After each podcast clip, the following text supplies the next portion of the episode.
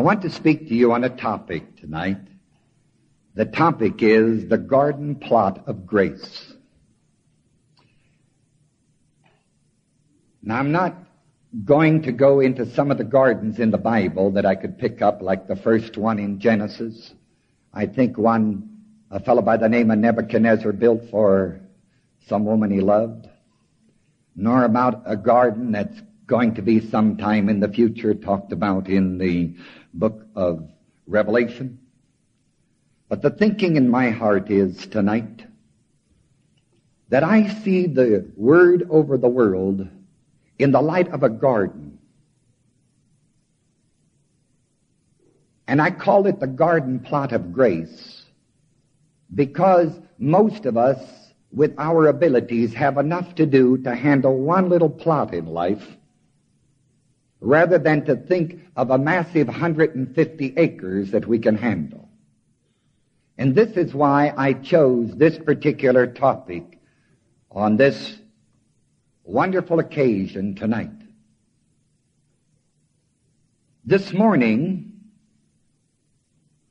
as the branch leaders of the state of Ohio were giving an expose of the enthusiastic believing of their areas, I heard one of the branch leaders, Bill McNulty from Cleveland, use the words motivation by fear. Negative motivation is the basic ingredient in our culture. It sells products. It sells government. It sells religion. Motivation is a primary prerequisite to a successful success or to a successful failure. It's either the philanthropist or Mr. Scrooge. It's either humanitarian or criminal. Acts chapter 2, verse 38, has been an enigma since late in the first century of Christianity.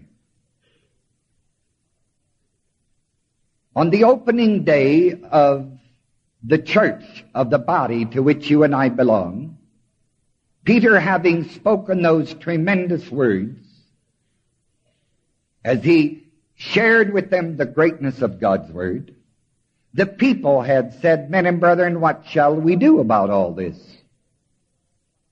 And Peter said in verse 38, Repent and be baptized, every one of you, in the name of Jesus Christ, for the remission of sins, and ye shall receive the gift of the Holy Ghost. This verse of scripture has really been an enigma since the early days of Christianity. Why? Because of the teaching the erroneous teaching of it. For instance, the word repent has been taught to mean confession of sin. If you don't confess, you're going to go to hell. And therefore, they have just bred fear into people. And people got saved because they were afraid to go to hell, I guess. I think of the confessional as a hard board of correction, whipping fear into people's lives if they don't do so and so. In contrast, Romans chapter 2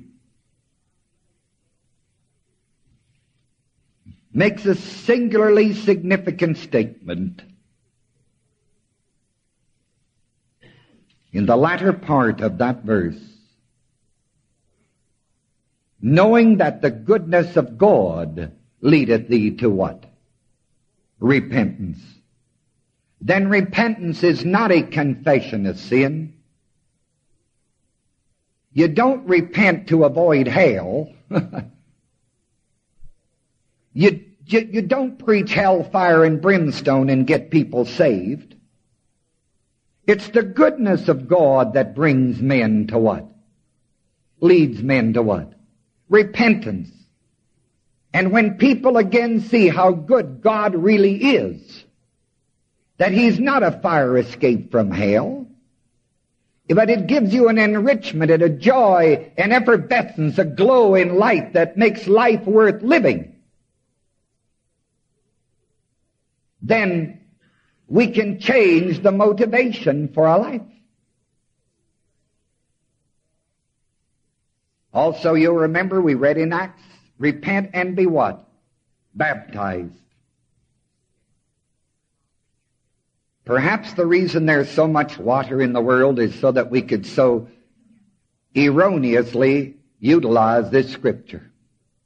Because the teaching has been that unless you get water baptized, you have no proof out here that people can see you're a real Christian. And so we kill each other over the amount of water we like. That's right. Historically, those people who are today called Baptists started out, I think, as Anabaptists, and they were hunted down and persecuted and killed because they did not believe in a certain mode of baptism. They believed in something else. What a great Christianity that kind of stuff must be. You see, the motivation has been fear. Motivate people to be Christian because of fear. Because if you don't confess your sin, you're going to go to hell. If you don't get baptized in water the right way, you haven't got the real McCoy. Well, God knew that the world would build on fear. Therefore, he instituted repentance. And I'm going to give you a definition of repentance tonight, which will fit every incident of the greatness of the body of the church to which we belong. Repentance means a mental change of principle, of motivation due to positive action. I had at least seven different definitions of repentance that I'd picked up. Dictionaries, encyclopedias, theologians. There are basically seven that I know of, but in essence, they all say the same thing. They just don't say it, say enough. This meaning of the word repentance, that it's a mental change of principle, of motivation. You could be mentally motivated by fear, right? Now, true repentance, or the only definition of repentance, which is truth, is that it's a mental change of motivation due to positive action, not negative. The goodness of God does what? Leads us to repentance. That is positive action. Now to show you this from God's Word tonight and the greatness of it, we have to first begin to see where the natural man's basic condition resides, and we go to 1 Corinthians chapter 2.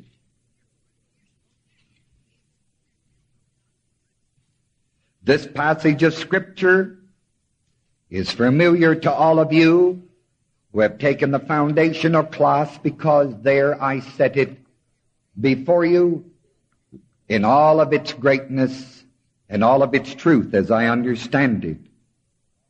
214 the natural man receiveth not the things of the Spirit of God, For they're what unto him? Foolishness unto him. Then it says, neither can he know them because they are what? Right. The natural man under no condition can receive the things of the Spirit of God. As a matter of fact, to the natural man, the things of the Spirit of God are always foolishness. Because the natural man is limited to the information he gathers via the five senses. And via the five senses, the natural man cannot know spirit because spirit, spirit, soup is soup, apple butter is apple butter, and peanuts are not Cracker Jack. They don't even have many peanuts in Cracker Jack today anymore. was a lot better 20 years ago, I guess. So you see, in order to understand spiritual things, you have to have spirit. Like the physical body is fed on physical food. You can feed the physical body on mashed potatoes and gravy and horseradish and onions. Good for you physically, degrade you socially. But uh, garlic is worse. Uh, but what are you going to feed the spirit? You can't feed the spirit mashed potatoes and gravy. This Word of God is not spirit in here. This is in the senses realm. That is why a, a man could memorize everything from Genesis 1-1 to Revelation 22-21 and not believe one word of it. Why? Because it's in the senses realm. This is not spirit food. This is head food. And man's mind is part of the natural man. That's why the natural man could quote you the scripture, quote you the whole thing, and not be spiritually alive. Spirit has to be fed by a spirit.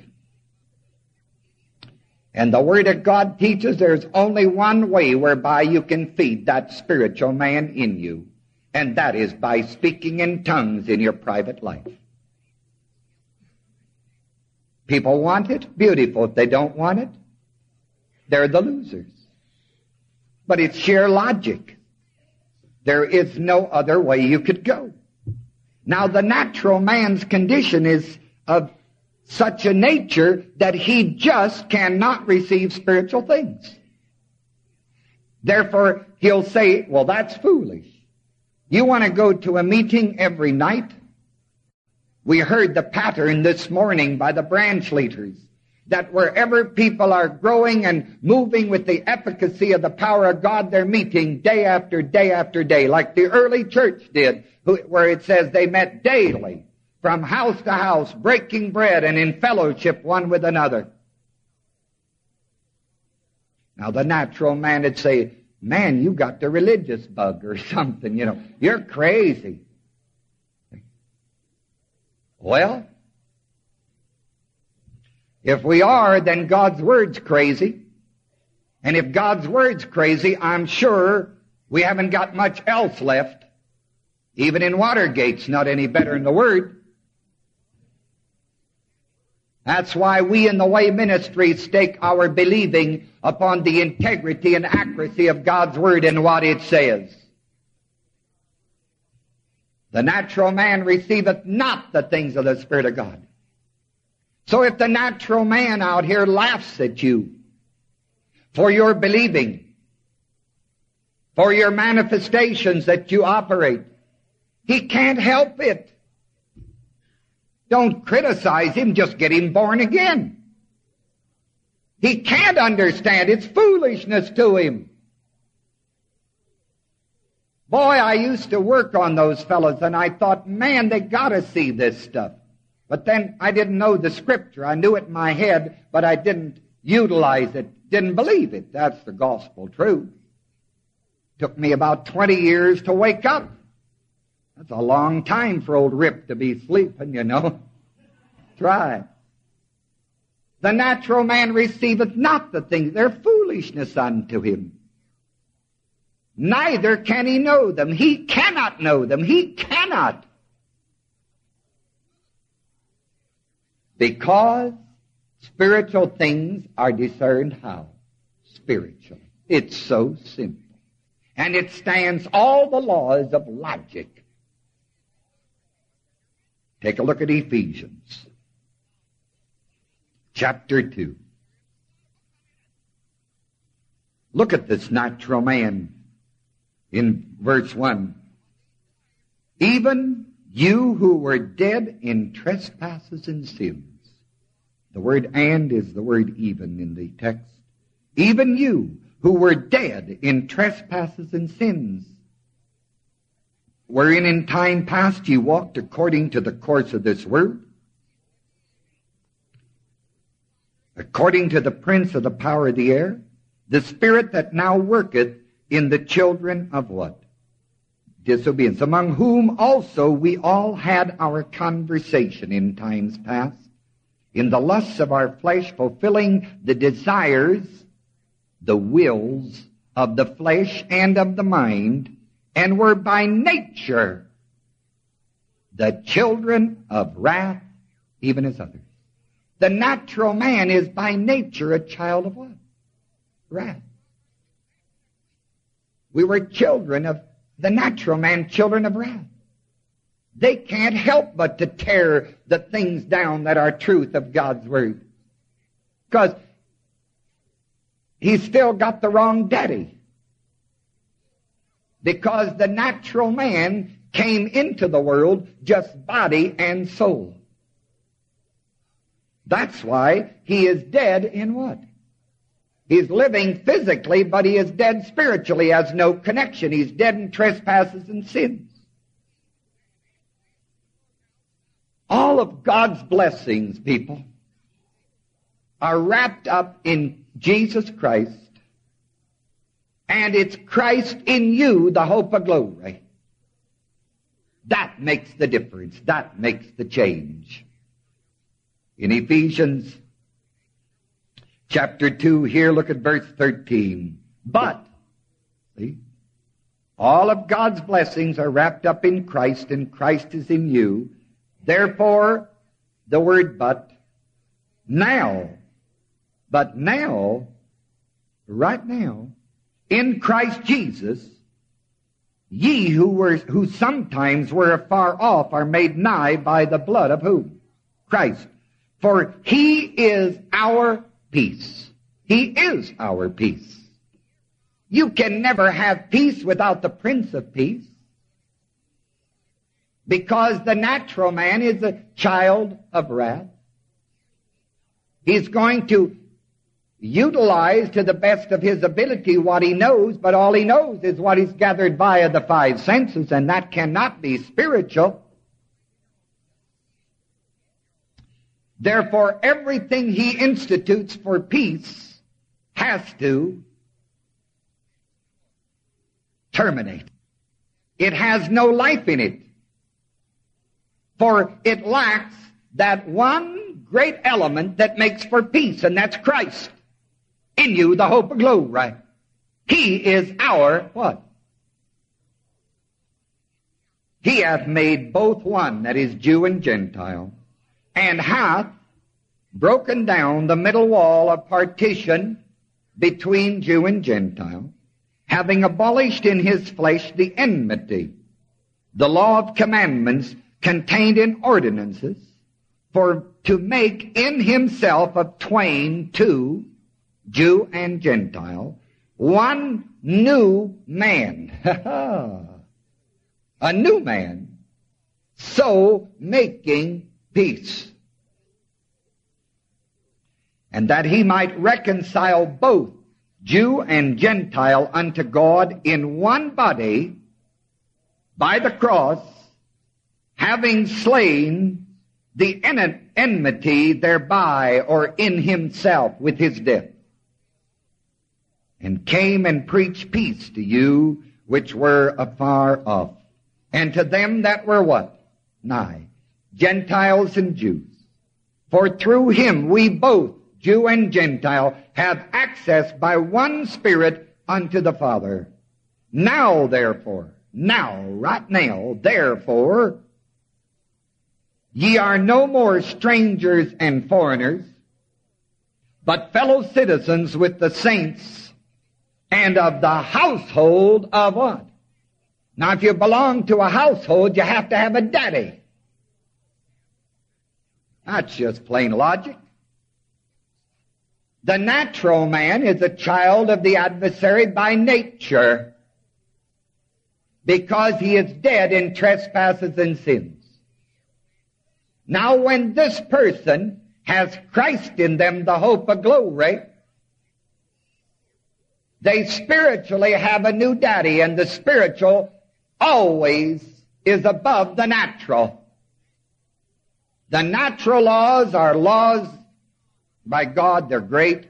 Spiritual laws are laws by God also.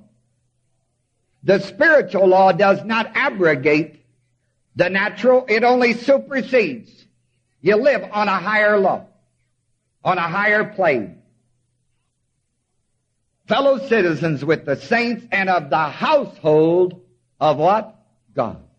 God's household. God is our Father. We are His children. That makes the household. You see, I've taught you that Christianity is not a religion. Religion, there's a lot of religion in so-called Christianity today, but that's not God's fault. Religion is what man does. Christianity is what God wrought in Christ. Christianity is not a religion. It is the way, the truth, and the life. It is what God wrought in Christ. It's a father and his family. God is our father. We are his children. That puts us in the household of God. And this is why we are built upon the foundations of the apostle, foundation of the apostles and prophets. Jesus Christ himself being the chief what? Right. That is apostolic succession. To walk in the revelation of the apostles and to apply the principles that they applied and the the efficacy of the word they utilized. That is apostolic succession. Otherwise, Peter's all petered out. See, the other route, no trip. That's right. Built upon the foundation of what? The apostles. Then verse 21 says, in whom all the building fitly framed together groweth unto a holy temple in the Lord. Every individual believer in this body is a tabernacle. But the whole, all the bodies that we were talking about having the same care for make up the temple. Remember? The individual body of the individual believer is a tabernacle. The believers put together make up the temple, in whom ye also are builded together for a habitation of God by way of or through the what? Spirit. You see, the spiritually dead man,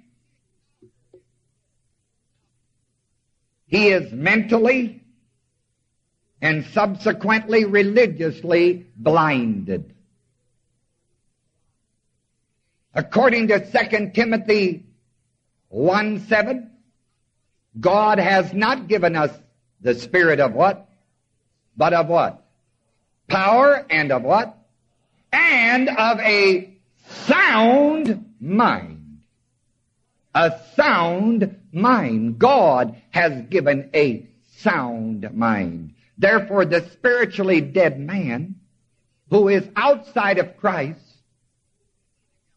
has to have an unsound mind. Because all he has to go by are, uh, is the information he has acquired via the five senses. And that information is not trustworthy when it comes to spiritual things. And that is why, without the Spirit in the category of the renewed mind that Bo Reahard spoke about this afternoon, you have an insane mind. I didn't write the book. That's right. God doesn't give a spirit of fear. Well, then there must be somebody that gives it. But what He gives is power, love, and a what? Therefore, everybody outside of Christ has to have an unsound mind, and an unsound mind is an insane mind. Wow. Well, people, all you have to do is just check around in our culture. If you don't like this culture, go back 200 more years. I don't care. You'll see the same truth.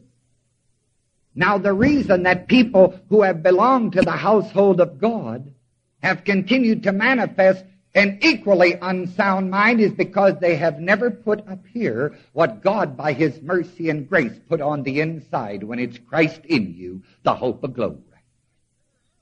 They have never been transformed by the renewing of this, of your mind. Let this mind be in you, which was also in Christ Jesus. Put ye on the Lord Jesus Christ. Because when you're born again spiritually, it doesn't affect your mind.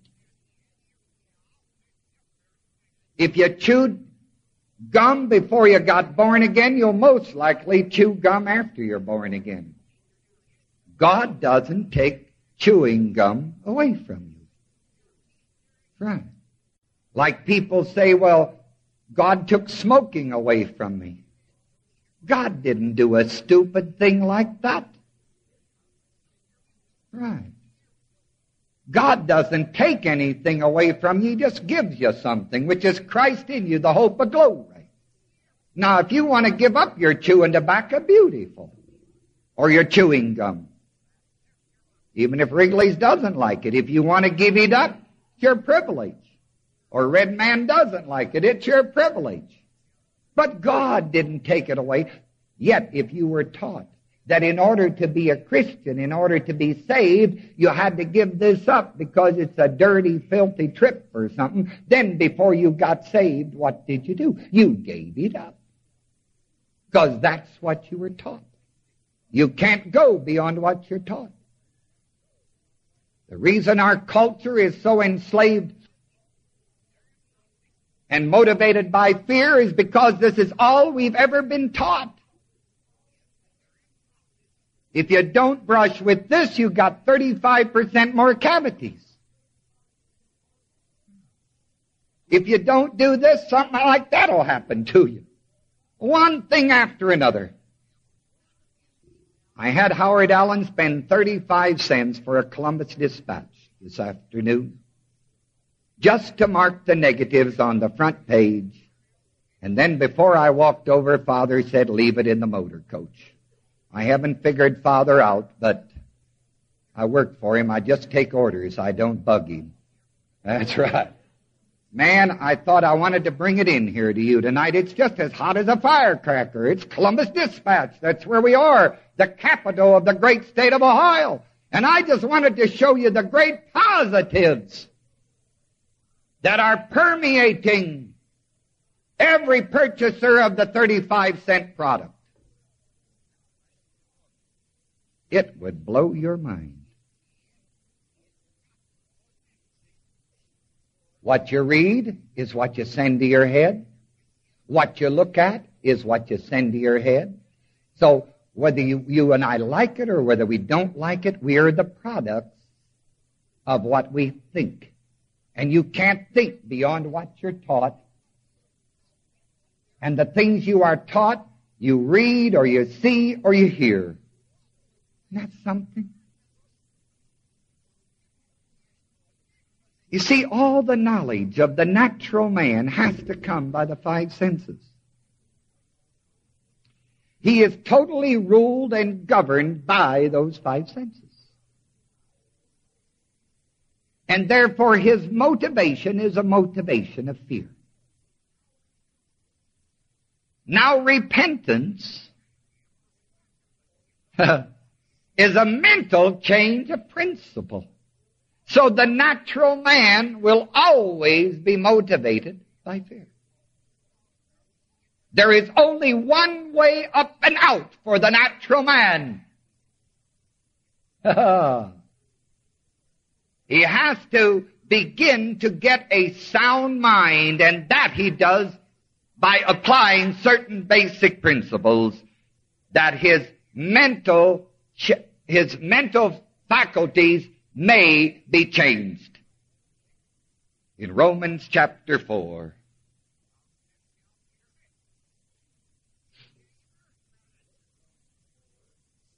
Look at Romans 4, verse 4.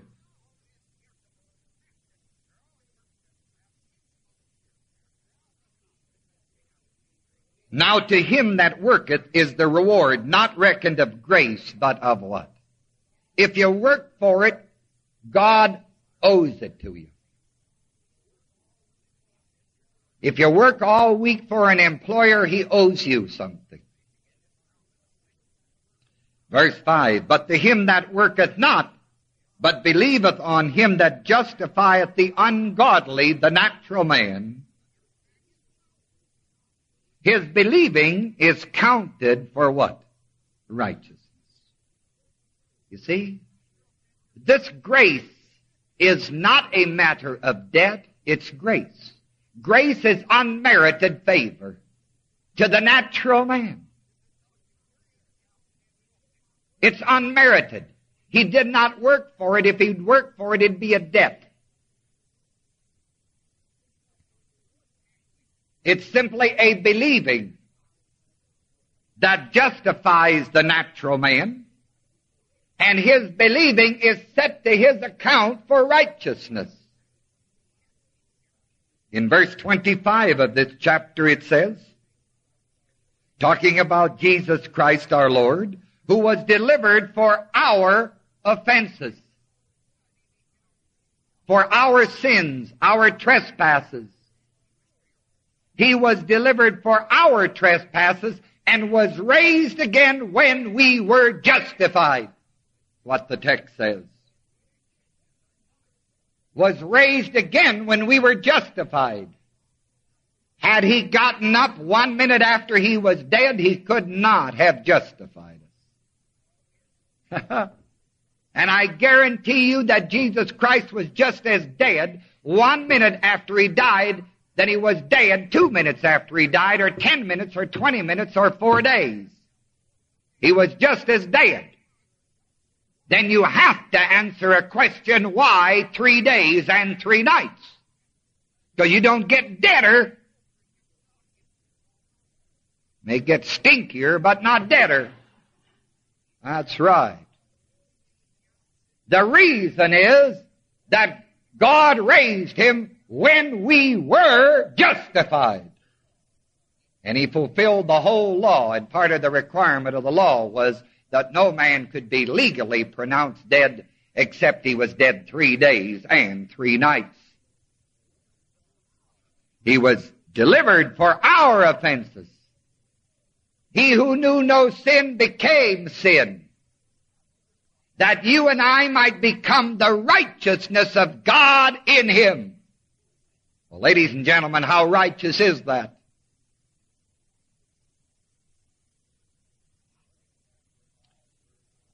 Look at chapter 5, verse 1. Therefore,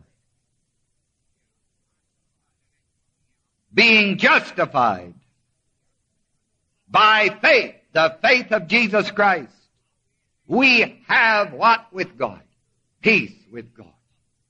Through our Lord Jesus Christ being justified, we have peace. Now, if you have accepted the Prince of Peace and it's Christ in you, the hope of glory, then spiritually you have peace.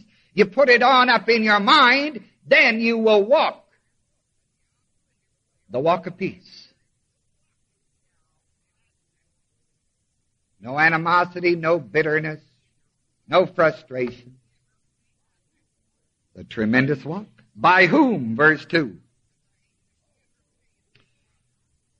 Also, we have access by faith.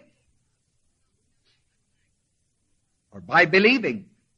We have access by believing, not in believing. If they'd use the preposition in instead of by, your Bible would fall to pieces. We're not, we do not have access in believing, but by believing into this grace wherein we do what? Stand. We don't knuckle under. We don't act emaciated. The grace wherein we what? Stand. Unmerited. But since God gave it to us, we have it.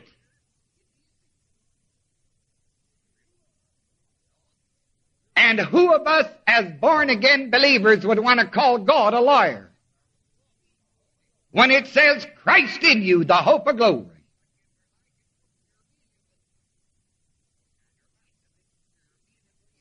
People, we are what the Word of God says we are.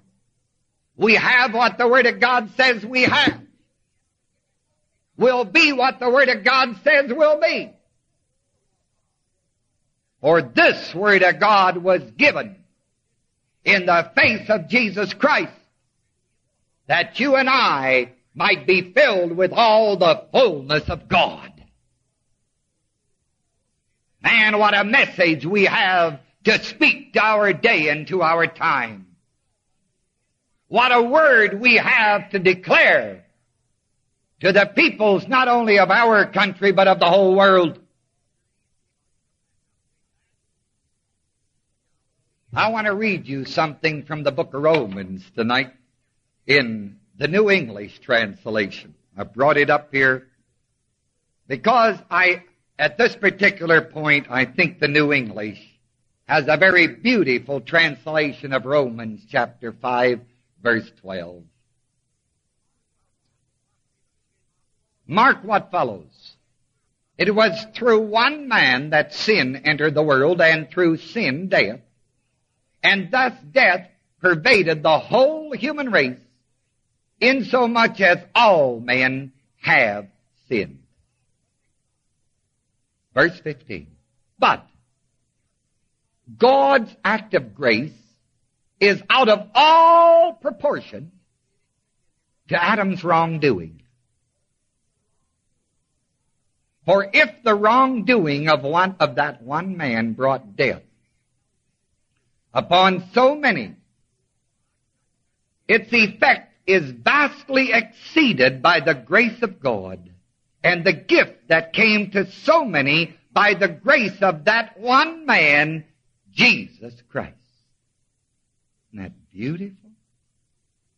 And again, the gift of God is not to be compared in its effect with that one man's sin. For the judicial action following upon the one offense issued in a verdict of condemnation, but the act of grace following upon so many misdeeds issued in a verdict of acquittal.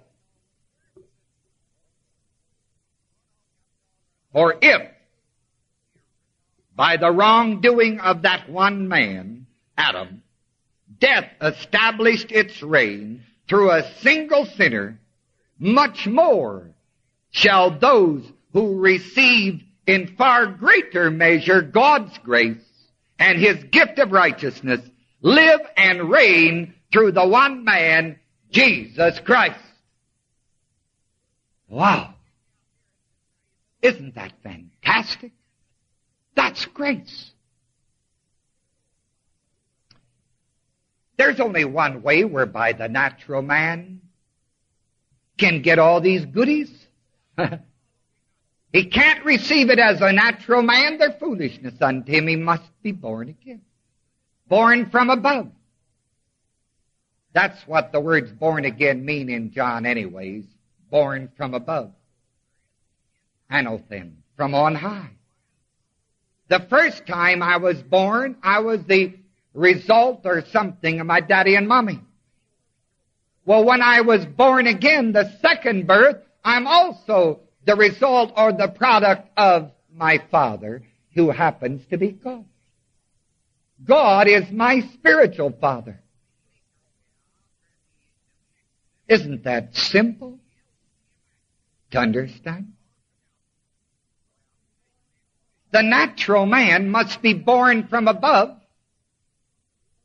that so that the spiritual law will take precedent over the natural law because by nature he is a child of who? Wrath. But when he's born again of God's Spirit, he's a child of who? God. Then he belongs to the household of God. And when he's born again, he has Christ in him, the hope of glory, which is Spirit. Now he again has a contact, a connection between God and the Spirit that God gives, Christ in you, the hope of glory, and you can walk and talk with Him. It's beautiful. This is what Christianity is all about. The Word says, Romans 10:9. If thou wilt confess with thy mouth what? The Lord Jesus. Jesus as Lord in your life. Heretofore, the natural man has confessed somebody else as Lord, you know. The natural man says, oh. But he changes. He confesses with his mouth Jesus as Lord and believes in his heart, in the innermost part of his being, that God raised him from the dead, thou shalt be one. For with the heart, with the innermost part of man, he believes unto what? Righteousness. Man is not saved by works, he is saved by what? Yet believing is works. You believed to get here today and you did a little work to get here because I'm sure you were not transported in the spiritual sense. All right. That is why believing is unto what? That's why Romans 10:10 10, has to be used with Romans 10:9. Confess with your mouth what? Jesus as Lord and believe in your heart that God raised him from what? Thou shalt be saved for with the heart man believeth unto righteousness. And with the mouth confession is made unto what? That's right. That's what it says. That's what it means. You confess with your mouth Jesus as Lord. That's works. The moment you do that, God goes into operation. And that which He operates is by grace. You believe unto, but the work has to be a work of unmerited grace, for you're born again of God's Spirit. God in Christ in you, the hope of glory. The first birth took you nine months to get here. The second birth is faster than you can blink an eyeball. The moment you say with your mouth, I believe in Jesus Christ as my Lord, I believe God raised him from the dead, thou shalt at that moment be what? That's faster than a nine month trip. Because the miracle is the miracle of the new birth, which is the greatest reality in the whole world. That God would so love us that in a moment we could be born again of God's Spirit where we belong to the household of God to pass from death unto life, never to come into condemnation, and the wrath of God having no effect upon us, to be heaven bound and all hell. Impossible to stop us. I want to tell you, I'd have never done it for you. I'd have never done it for myself. But praise God, God so loved that He gave his only begotten Son. That's the only way the natural man's going to get in. You can't work your way in. You can't even pray your way in. You can't even confess your sins and get in, no matter how sinful they were. Because man is not saved by confession of sin. He is changed by confessing the Savior from sin, the Lord Jesus Christ. And from that moment on, the natural man is now a man of the household of God. He has the peace of God. He has the love of God, the joy of God, the righteousness, the redemption, the sanctification, the wisdom. That's all I can think of right now. But he's got a lot more. That's all I can think of. But that's pretty good. Imagine having the righteousness of God. Imagine being filled with all the fullness of God. Well, look at Ephesians 2. Verse 4. This is again fantastic like the whole word is.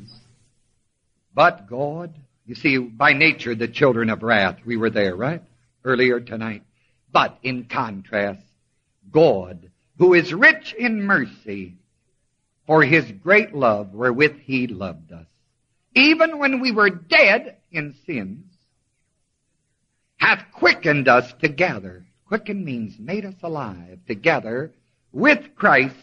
By grace ye are saved, and not only quickened us, but hath raised us up together and made us sit. He didn't ask us if we wanted to. He said, man, sit down. he made us to what?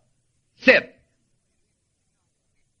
in heavenly places in Christ Jesus. Why? Verse 7.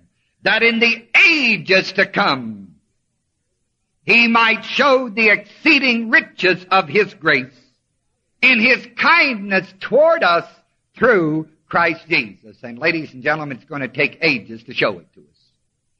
But we got plenty of time. All right. We think this is good. Why, this is just like a drop of water in the Pacific, Atlantic, Mediterranean, and all the rest of them that I can't think of. One drop. But it's still water, and it's good. But think of the ages when we're going to have all these privileges to be together, to enjoy one another. Life is too short to enjoy each other now. I just love to spend a whole month with each one of you. Wouldn't that be wonderful? Well, you're going to have to wait a little. Then we'll have ages to do it. Isn't that fantastic? For by grace are ye saved through faith. And that not of yourselves, it is the gift of who? Amen. It's God's gift. Not of works, lest any man should what? Right. For we are His workmanship. The first time I was born, I was the workmanship of my father and of my mother.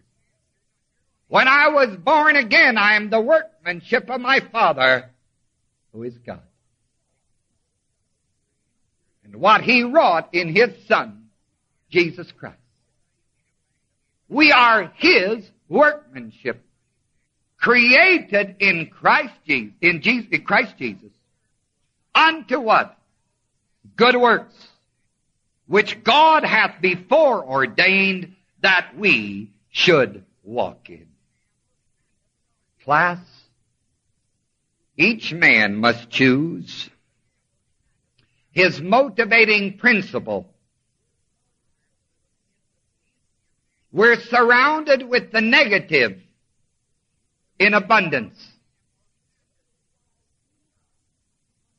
This is why you and I must declare God's goodness, which leads a man to what? Repentance.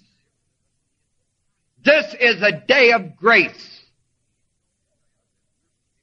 You and I have the privilege of living in this day in grace and holding forth the ineffable greatness of God's wonderful, matchless word.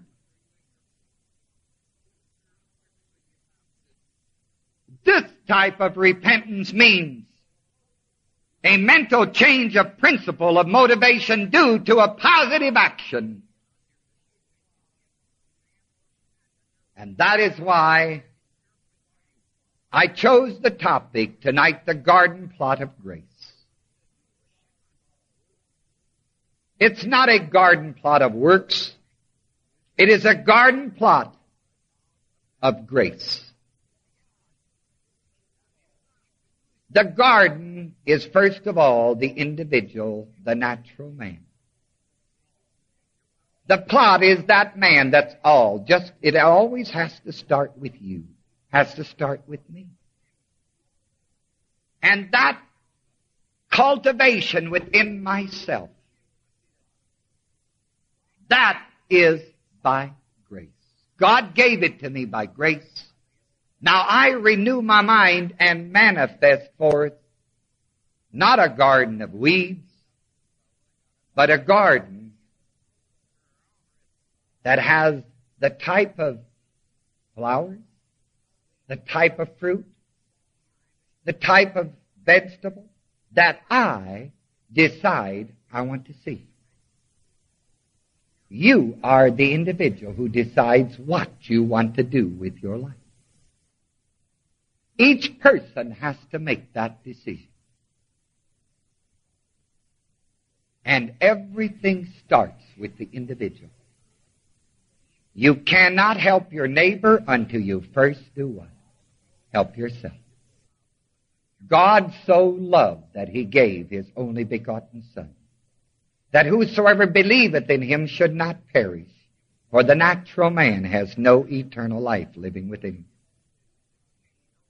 That we who confess with our mouth the Lord Jesus and believe God raised him from the dead, we are saved. For with the heart man believes unto what? Righteousness, and with the mouth confession is made unto salvation. Every man is a garden plot. And every man must make the decision whether his motivating principle is going to be fear or whether the motivating principle of his life is going to be the grace which God so freely bestowed. Many of us have discovered that our garden plot has to be one of grace because the motivating principle of fear made us less and less and less than what we really wanted to be. But since we are born again of God's Spirit, we have begun to see the ineffable greatness of the principles that belong to us because we belong to Him, for we were created in Christ Jesus. We are God's workmanship filled with all the fullness of God. Isn't that wonderful? Shall we pray? Heavenly Father, I thank you for the greatness of your word and your love. I thank you, Father, for the privilege of teaching it again this night and for the health and strength to do it. I thank you for the open hearts that are here in this auditorium, who have been here this whole weekend or this day rather, Father. And we just love you and praise you for all of your goodness to us. I thank you for the outreach of the ministry around the world today.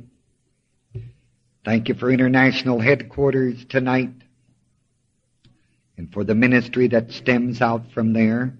Thank you for all the limbs of our nation, all the foreign countries. And Father, we just love you and praise you for all your goodness and your greatness and your love to us through Christ Jesus our Lord. Amen.